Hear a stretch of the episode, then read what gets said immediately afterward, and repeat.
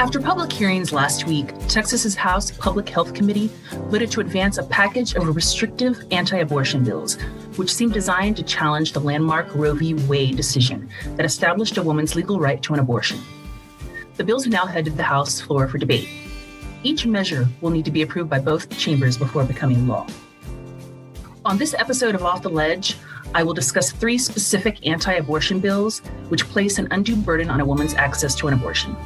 We will also hear from classmates Amanda, Hayley, and Michael about what their thoughts are on Republicans in the lege intentionally crafting unconstitutional legislation for the purpose of overturning Roe v. Wade under the newly conservative U.S. Supreme Court. House Bill 1515 would prevent a woman from having an abortion after the detection of a fetal heartbeat, which can be as early as six weeks. Most women do not know they are even pregnant at six weeks, so the eloquently named heartbeat bill would effectively ban abortion in the state without any exceptions for rape or incest. In addition, get this, ladies and gentlemen, the bill would allow any Texan to have the standing to sue an abortion provider if they thought they were in violation of Texas laws. This would pave the way for frivolous lawsuits and is a gross abuse of the legal system. This would allow a rapist to sue their victim's doctor, their rape counselor, and family members if his victim were to obtain an abortion without the rapist's knowledge. Forget that he raped her. He would get paid for raping his victim if she had an abortion without his approval. This is absolutely horrendous. So, Texas has officially stooped so low in their effort to ban abortion that they are willing to reward a rapist for his crime. Moving on to House Bill 2313, which is authored by my favorite district representative, Jeff Leach. It violates the privacy of Texas women by creating a record and a two factor authentication of women seeking abortions and forcing them to reveal their medical decisions to unlicensed strangers who are not their healthcare providers. It would require a woman to receive counseling or a resource access assistance offer from state contractors before they receive an abortion. These state contractors are usually crisis pregnancy prevention centers who are tasked to dissuade a woman from having an abortion. A woman's decision whether or not to have an abortion is found in the 14th Amendment's right to privacy. And it seems to me that House Bill 2313 would effectively remove a woman's constitutional right to privacy by placing her private abortion history inside a secure database. I mean, let's be honest. How much is the state government willing to spend to assure these databases are 100% secure? A security breach could release the private information of tens of thousands of women who have obtained an abortion. We cannot risk this information being released to the general public.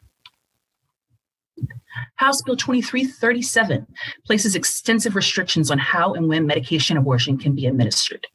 Mifepristone, the medication used in pill induced abortions, is already subject to FDA restrictions and has a proven safety record. Current FDA guidelines approve pill induced abortions until 10 weeks.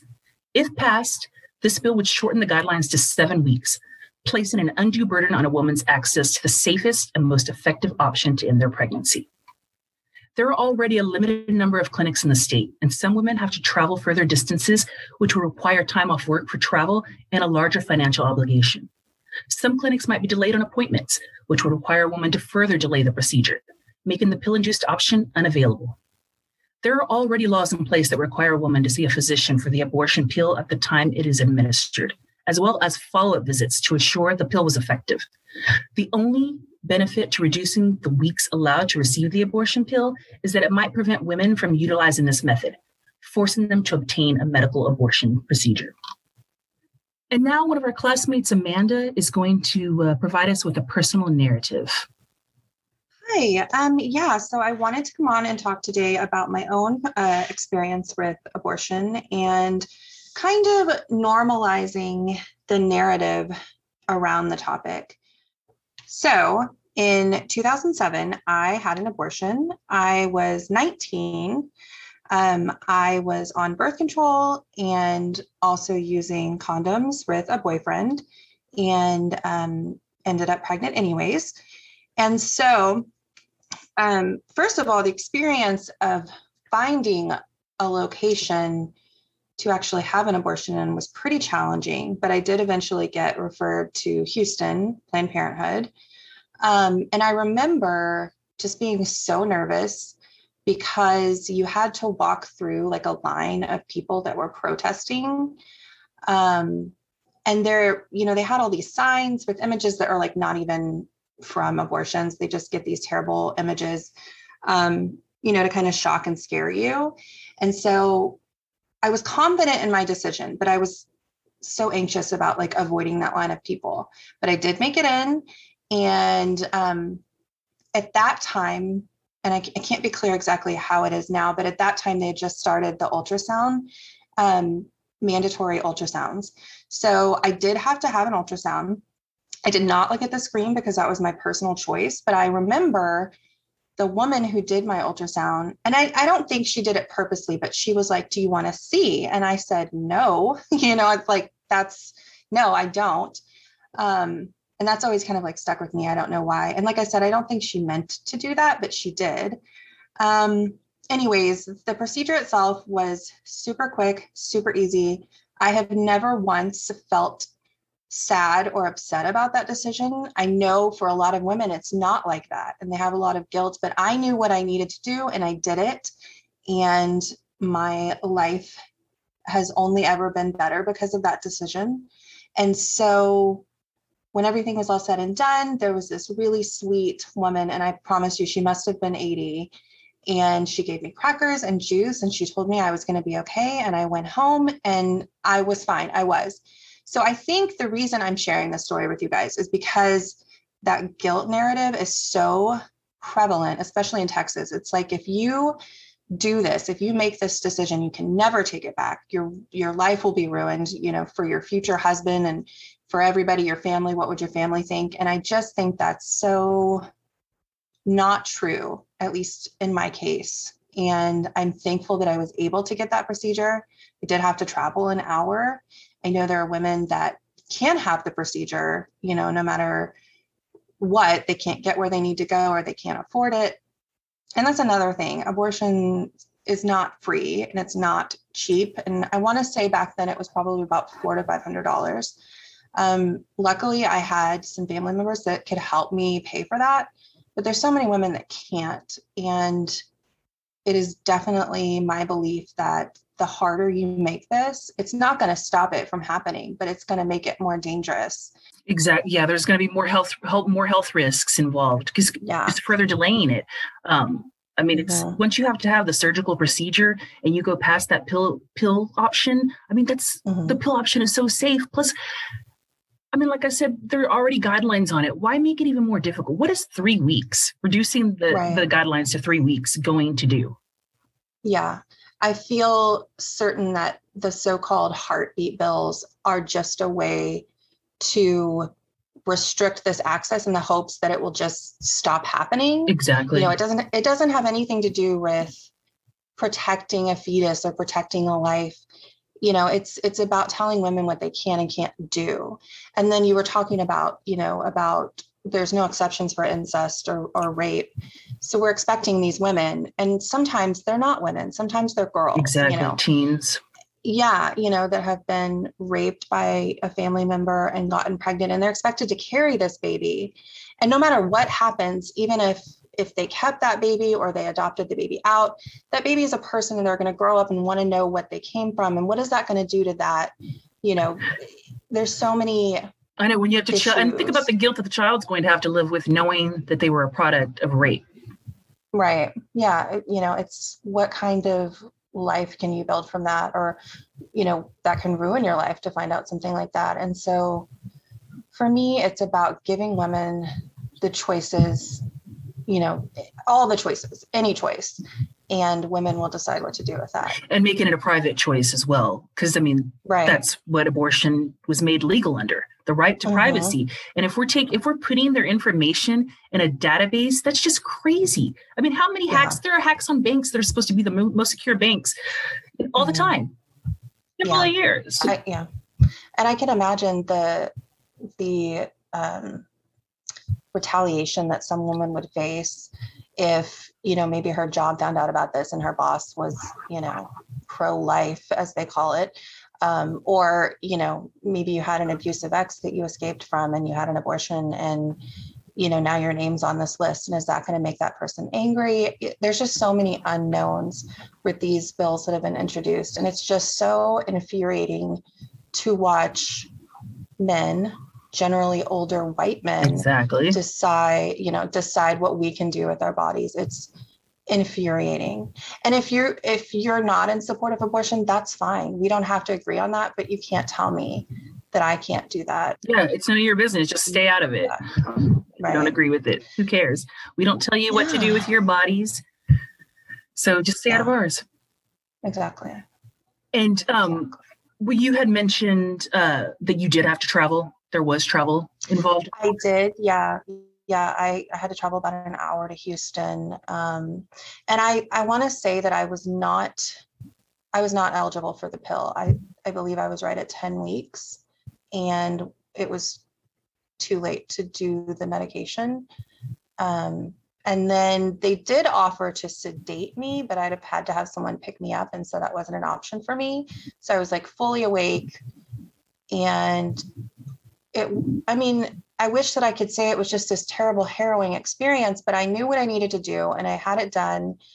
And like I said, I've, I've only ever been thankful for that opportunity. Well, thank you for sharing your story, Amanda. I appreciate it. I'd like to actually, when you mentioned, uh, we, we, were talking about the secure databases and you were mentioning, um, you know, like if a rapist, someone was able, or like a, a boss was able to access the database and find out their employee had it, or say an ex boyfriend that was abusive uh, found out, was able to access the database and found out.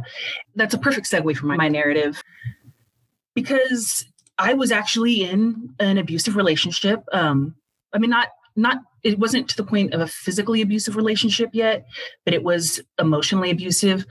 I was only a sophomore in high school, and I was just about to. The guy was. I mean, he was. He wasn't a boy. He was a, a man. Actually, uh, I was a sophomore, and he had just graduated the year before, and he was emotionally abusive. And I was about to get out of the relationship, and then realized I was pregnant, and I was ashamed to tell anyone because I was ashamed to tell anyone about him being abusive. You know, why was I sticking in the relationship? Why didn't I get out? You know, all the usual stigma you hear but he was on the verge of becoming physically abusive and there was no way i was going to be tied to him forever especially not when he could harm me and the hypothetical you know child. So uh, i went ahead. I didn't tell anyone and luckily the i it was god uh, it must have been 1992 so the parental notification um, that they have in place now that they've passed where if you're under 18 you have to notify at least one uh, uh, parent in order to get the abortion and then you have to wait 24 hours. Well, that didn't apply to me, luckily, because I'm telling you, if I would have told my mom, she would have freaked out and she yeah. would have not let me have an abortion. There was no way I would have been able to get judicial bypass or anything. I mean, I would have had the baby and I would right. have been stuck in a relationship. Well, I mean, not maybe not stuck in the relationship, but stuck knowing this guy for the next 18 years at yeah, least. You would have been tied forever. Exactly. I mean, yeah. Exactly. And who knows what kind of things he would have done to the child or, you know, mm-hmm. just there's, uh, I didn't want to deal with it. Yeah. That's also a lot to put on a sophomore. Exactly. You were a kid yourself. Yep. Yeah. And I was just, you know, blinded by, you know, the recent college graduate. And I just kind of, I don't know, let myself get deeper in. Yeah. It's, it's funny you, talked about your mom like mm-hmm. just not allowing that. I think that's a lot of you know teenage girls you know even still they have that problem of you don't want to communicate this to your parents because you know that they'll be opposed to your choice but you you legally are you have to you know? And so then i think you mentioned about the judicial bypass. How does that work Yes. Okay. So they have, well, they have an actual advocacy group called Jane's Due Process that actually um, does pro bono cases and will, they, you know, they raise money to pay for teens. Uh, they don't, they can reach out to them privately. They don't even have to tell their parent and they go to court on their behalf to get, uh, if like, if they're, if they're, afraid of being abused by their parent when they, if they found out you know uh, or they're just afraid of telling their parent all altogether. I mean, I think they have to have a good reason, you know, like they're afraid of being abused by their parent, mm-hmm. to go take it to where the judge will approve it. A judge has to actually approve uh, the process so that they can get an abortion without their parents' consent. Right. Well, what if you got stuck with a judge that was, you know, super conservative and pro life and didn't want to approve those things? I mean, I know they probably can't be like explicit about it, but do you think that that happens sometimes? I'm sure it happens. I don't know. I'm I would have to look into it to see if there's any kind of appeal process, Mhm. but they would probably be forced to Yeah. tell their parent. Yeah. I'm but this whole but this whole time, you know, you're only getting more and more pregnant and you know, delaying that process. I can't imagine like the emotional strife that must come with that to have to deal with all of those hurdles and then mm-hmm. know that you might not be successful. A lot of people don't know that in Roe v. Wade, she actually had the baby and gave it up for adoption, but because the whole process took so long, she didn't have an option to get an abortion. Exactly. Until like three years after, I think, right? She- Yeah. The, the, it went to court. Yeah. I mean, but like you, I, I think, I mean, I confessed to my mom, you know, years later, of course, that I had an abortion. I had a, my best friend take me to the clinic to Planned Parenthood. Uh, I didn't have to travel far because I was in San Antonio. And um, I think it was probably the best decision for me at the time. And if the, the same conditions existed, I would totally do it all over again. Uh, the guy never found out. I never had to deal with any kind of repercussions. And what if there would have been the secure database and he would have been able to find out? And then I would have had to deal with the physical abuse that followed that, knowing that I, you know, aborted his Mhm. child without his approval. And then, and then the fact that Right. they that he would have been able to go to come and sue me if he uh, you know if i didn't let him know that's what they're trying to push through now with the house bill 1515 that's just crazy Yeah. that's crazy Yeah. That's insane to me. That is like beyond insane to me that that would be a requirement. I mean, I'm sure that there are plenty of girls and women that do feel comfortable sharing that decision. That's great. But, you know, in large part, I, there's women that are not comfortable with that for different reasons. You know, we talked about the abuse aspect or, you know, just not being able to emotionally handle that situation. So I can't imagine being forced to share that information with anyone, you know, that's that's insane to me that that is even a possibility. Yeah, and I and there I think there's this big misconception too that women who choose to have an abortion use it as like a means of birth control. Mhm. Oh, once you have an abortion, you're probably just going to get pregnant again. You're going to have another abortion. You're going to have another abortion. You know, who cares about getting on the pill? You just you, you can have an abortion, Yeah, and that's not that's not the case. right. No, definitely not. Yeah, but you're right. We definitely struggle with this. I hate when people use that argument. Yes, I mean, and we we struggle with it. I struggled with it. I struggled with it so long that I almost had to to go into the next bracket because it was like a certain, you know, each week the price kept going up.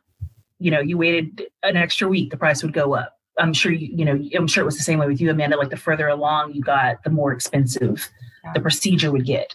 And so mine was like near like four or five hundred dollars, and I was having to Mhm. ask friends, borrow money and everything because I couldn't ask my mom. And so, I mean, just to to say that that we're using it as a means of birth control is just crazy when we can just go to Planned Parenthood and get on birth control for free. Right. But yeah, absolutely. And I think there's also this huge misconception that, you know, you're like a ruined woman. You'll never want to have children or be able to have children or whatever. And that's not the case. For me, I went on to have two more children. You know, I have a- a relatively happy marriage. Um, I just it, it goes all it all goes back to that shame narrative. You're supposed to be ashamed. You're supposed to regret this the rest of your life, and then you're supposed to go on and advocate for the life of these innocent unborn children. And that's just not realistic. That's not typically what happens. And this, you know, that said, this is an emotional process. It is a physical and emotional challenge. And I think anybody that would think a woman would rather have an abortion than take a pill every day is just plain stupid. That's an awful argument and not at all. that's what Republican men Yeah. lawmakers think about us. Right. Yeah. But the, the reality is, if that if the lawmakers spent more resources on ensuring that there was uh, highly effective and, and longer lasting contraceptives like IUDs, if they made those accessible at a low, uh, like free or at a low uh, cost, Yeah. women wouldn't need to obtain an abortion because they wouldn't be getting pregnant. But no, we want to put all of our efforts at trying to ban the procedure altogether instead of the actual way, looking at the actual way that women actually have an abortion, uh, Mm-hmm. pregnancy. You have to be pregnant first to have an abortion. How do we fix that? Yeah, that's an excellent point. I, I hope that we will soon one day see those programs implemented, you know, nationwide. I I've already discussed with my husband that, you know, abstinence doesn't work. Teaching abstinence doesn't work, Oh, you know, at all. So if you tell horny teenagers not to have sex with each other, what are they going to do? They're going to have sex with each other. Oh, know? yeah. That was my experience, I think. I either we just never talked about it in my family and even even afterwards like uh, you know as a married woman nobody said the word pregnant in my family i don't know why but it's like it you know it's just this taboo subject. And so you know if we're educating these kids and we're giving them the tools then this is not going to be a problem anymore. You know we don't need to argue about abortion if we're providing this birth control for these you know for these girls.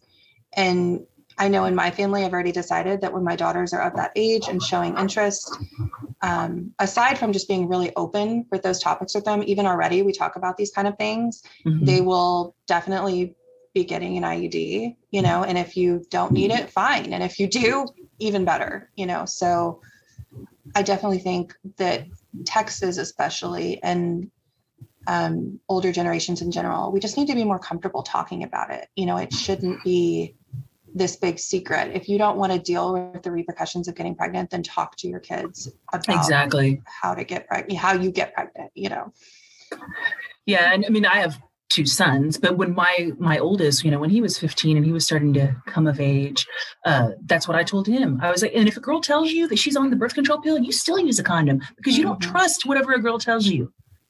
Yeah And then, and then even if she is on birth control, she could still get pregnant, and there are still STDs out there. But that's Yeah. another subject. yeah absolutely i mean i yeah i was on birth control and we used condoms and it still happens if you're having sex you can get pregnant no matter what you do you know so if we're battling that at the beginning with these very effective and relatively cheap you know iuds this isn't going to be a problem anymore but it's that struggle of trying to get these lawmakers to understand that and they just don't Exactly. want to no. What is your what is your uh, perspective, Michael, from a from a male point of view? Would you tell your children, your future children? Well, I was just about to interject. Um, when I turned 15, my very strict Catholic parents still gave me a pack of condoms. Did they talk to you about it though, or did they just hand them to you and say, "Here, have fun"? Oh no, yeah, we we had a pretty good discussion and upfront warnings and that sort of thing on on you know about being responsible and how everything worked and that sort of thing. And I am thankful for that because going to public school in Texas, we didn't get that kind of education. Right. uh, it was abstinence only. And I can't say that I've been in your shoes or even been in a situation where I was with someone and we faced the issue of getting an abortion. I will say that my current partner and I went through a miscarriage in the past, and the expressions that you both had of feelings of guilt and dismay after that were, you know, very similar at the same time, I can't say that I wasn't relieved when it happened because we weren't ready at that time. Had you discussed the possibility of of having an abortion? If you don't mind me asking, did you discuss that possibility? It was such a surprise and so quick. Right. Like we literally found out, and then within a couple of days, it happened. So we never really discussed it. It was something that had come up, but we had never come to a decision about. It still would be a very difficult decision to face if that were to ever come up, Yeah. especially in light of what happened. Right. I appreciate you. I appreciate you sharing. What What are your What are your thoughts, Hayley, on uh, the Texas legislature specifically crafting uh, the the abortion legislation just to make it so unconstitutional that it's forced to be taken to the Supreme uh, to the U.S. Supreme Court to be overturned? I think I think it's crazy. I think it's ridiculous. I mean, you have these older white men for the majority making these decisions for women. Uh, like the database, that is ridiculous. Whose business is it besides the woman who is getting the abortion? Mhm. No one needs to know that. And you owe it, like y'all said, you know, it goes back to like an employer can check that. Exactly. And with how political views are now, you know, like someone's, you know, in a red city, someone's not going to want a liberal Mhm. working for them. You know, it just causes major issues. I just it it hurts me because you know what if I, you know, what if I have to have an abortion? Mhm. I don't want my name in a database. Mhm. I'm not in a point in my life. I'm 23. I still have a year to two years left of college. I have I don't make enough money to support myself, let alone a baby. I wouldn't be able to do it. Right. Mhm. Yeah. I but I don't want my name on a database and I wouldn't, you know, the way the Texas legislator is going, I wouldn't be able to get it here in Texas. Mhm. And God forbid something happen and I was attacked Yeah. and I got the abortion, my name's in a database. Yeah. And my attacker could sue me. I will say that that database sounds. I mean, it feels Orwellian. It, it's out of a dystopia. I mean, it's it's Handmaid's Tale type stuff. Oh, I was just gonna say, Yeah. yeah, I was just gonna say it feels like it's out of like a sci-fi uh young adult novel, you know, like I'm Mhm. like I'm uh Yeah. divergent or something, you know, and it's ridiculous. yeah michael said handmaid's tale and that's what it reminds me of it's like uh, first of all i love the book i've always loved the book but i like it as a fantasy you know and so Yeah, exactly. yeah and people think might think that sounds a little extreme but it really is there's no good reason for there to be a database of people that have had abortions i cannot think of one single reason why you would need to retain that information that wasn't bad you know The existence of that kind of fiction is to serve as a warning, not as an example. Exactly. Right. Yeah. And she, yeah, Margaret Atwood, the author of the book, um, she made it a point to say, I know these things sound crazy, Mhm. but everything I've put in this book is something that's really happened around the world. And it is meant to be scary to you. Yeah. Be scared of it. Yeah. Yeah. Yeah. let's have a database for abortions, but not for gun owners. Yeah. Right. Yeah. I mean, that, yeah, that's insane. Or let's try pushing legislation that would, you know, take away the conceal conceal permit to carry Yeah. altogether. Yeah. But not, you know, let people have their freedom to choose what to do with their body. So, like, you can have a baby that you didn't want to have, and then somebody can shoot it. But oh, that's dark. Exactly. That's dark. And Sorry, I did it again. My, no, I mean that's a perfect point though. I mean, like, I don't know. You you have a baby. Mhm, It's you have the baby. You don't have the abortion. It's a baby. It's mhm. five years old. It's at Sandy Hook. yeah, It gets shot yeah. by a Mhm. lunatic mhm. With a gun With an assault weapon. who was yeah. able to, ha- yeah, with an assault weapon. Or Mhm, the baby grows up to be a 15 year old who gets shot multiple times in Mhm. Florida. yeah. Or the baby is gay or a lesbian mhm, and is at a nightclub and is attacked for how he lives or she they live their life. Yeah. Or let me throw this one at you to tie to tie in with Amanda's. Or the baby grows up to be a murderer mhm, and gets on death row and put to death Yeah. still. Yeah. The, the pro life argument is such a fallacy to me because you're pro life up until the, the time the child is born. And then, you know, the parents on their own. Yeah. They don't care. They don't fund, you know, they don't fund these groups. They don't fund these nonprofits. Yeah. Or like I, for example, I literally live 20 minutes away from detention centers that are holding children in Mhm. cages and they can't, they don't give a damn about that. Yeah. Right. You know how many kids are in foster Yeah. care? it's it's my perspective that it's never been about the life it's about the control i think Yes, because it's like exactly. you said they don't care they don't care about Yeah. that baby once that baby's born you know they're not gonna they're not gonna fund programs to make sure that baby has enough food and insurance and is well taken care of That's exactly. Yeah, that's what I was going to say too. What about the welfare? They're so against welfare, but what about the women that are forced to have a child and be on welfare because they can't afford it? And what, you don't want to give the baby money? Yeah. And they're also the same people who probably look down at people who have to use food stamps or any government assistance, Exactly. which is why they are against it. but yet you're going to force these people to have children and you're just going to go back and not support them and make fun of them essentially. Not that all the people who are against abortions do that, but when you look at it. Well, yeah, yeah. I would say there's probably a very large percentage that, you know, doesn't want to fund welfare, looks down on those people, but yet wants them to have children they can't afford. I would say that's definitely a good assumption for most conservatives. And a large part of it is a desire to keep that class of individual in subjugation. That if you force them to have kids, point. they can't move up the social right. ladder. Right. They're they're kept in their right. place, quote unquote. Yeah. Yeah. Where, you know, the men in power, the people in power, it secures their spot still. Right. Yeah. That's a really good point, Michael. I didn't really even think about that. That is a good point. Keeps them dependent on the government.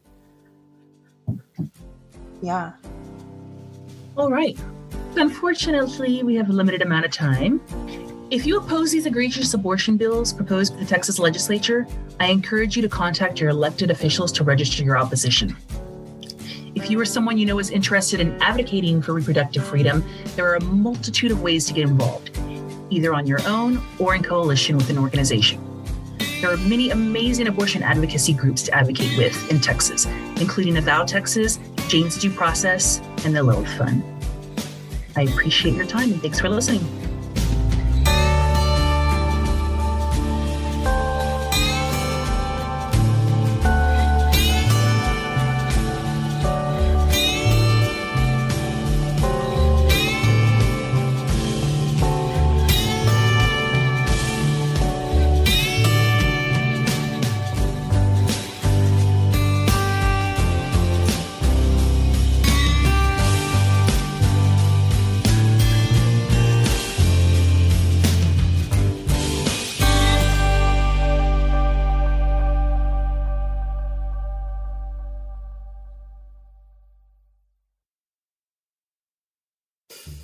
Amanda, stop. you know, another, um, oh, poop, I had such a good thing to say. Man, Oh, so good. He could see you. And if the House Bill 1515 uh, passes, um, I can't remember what I was just about to say.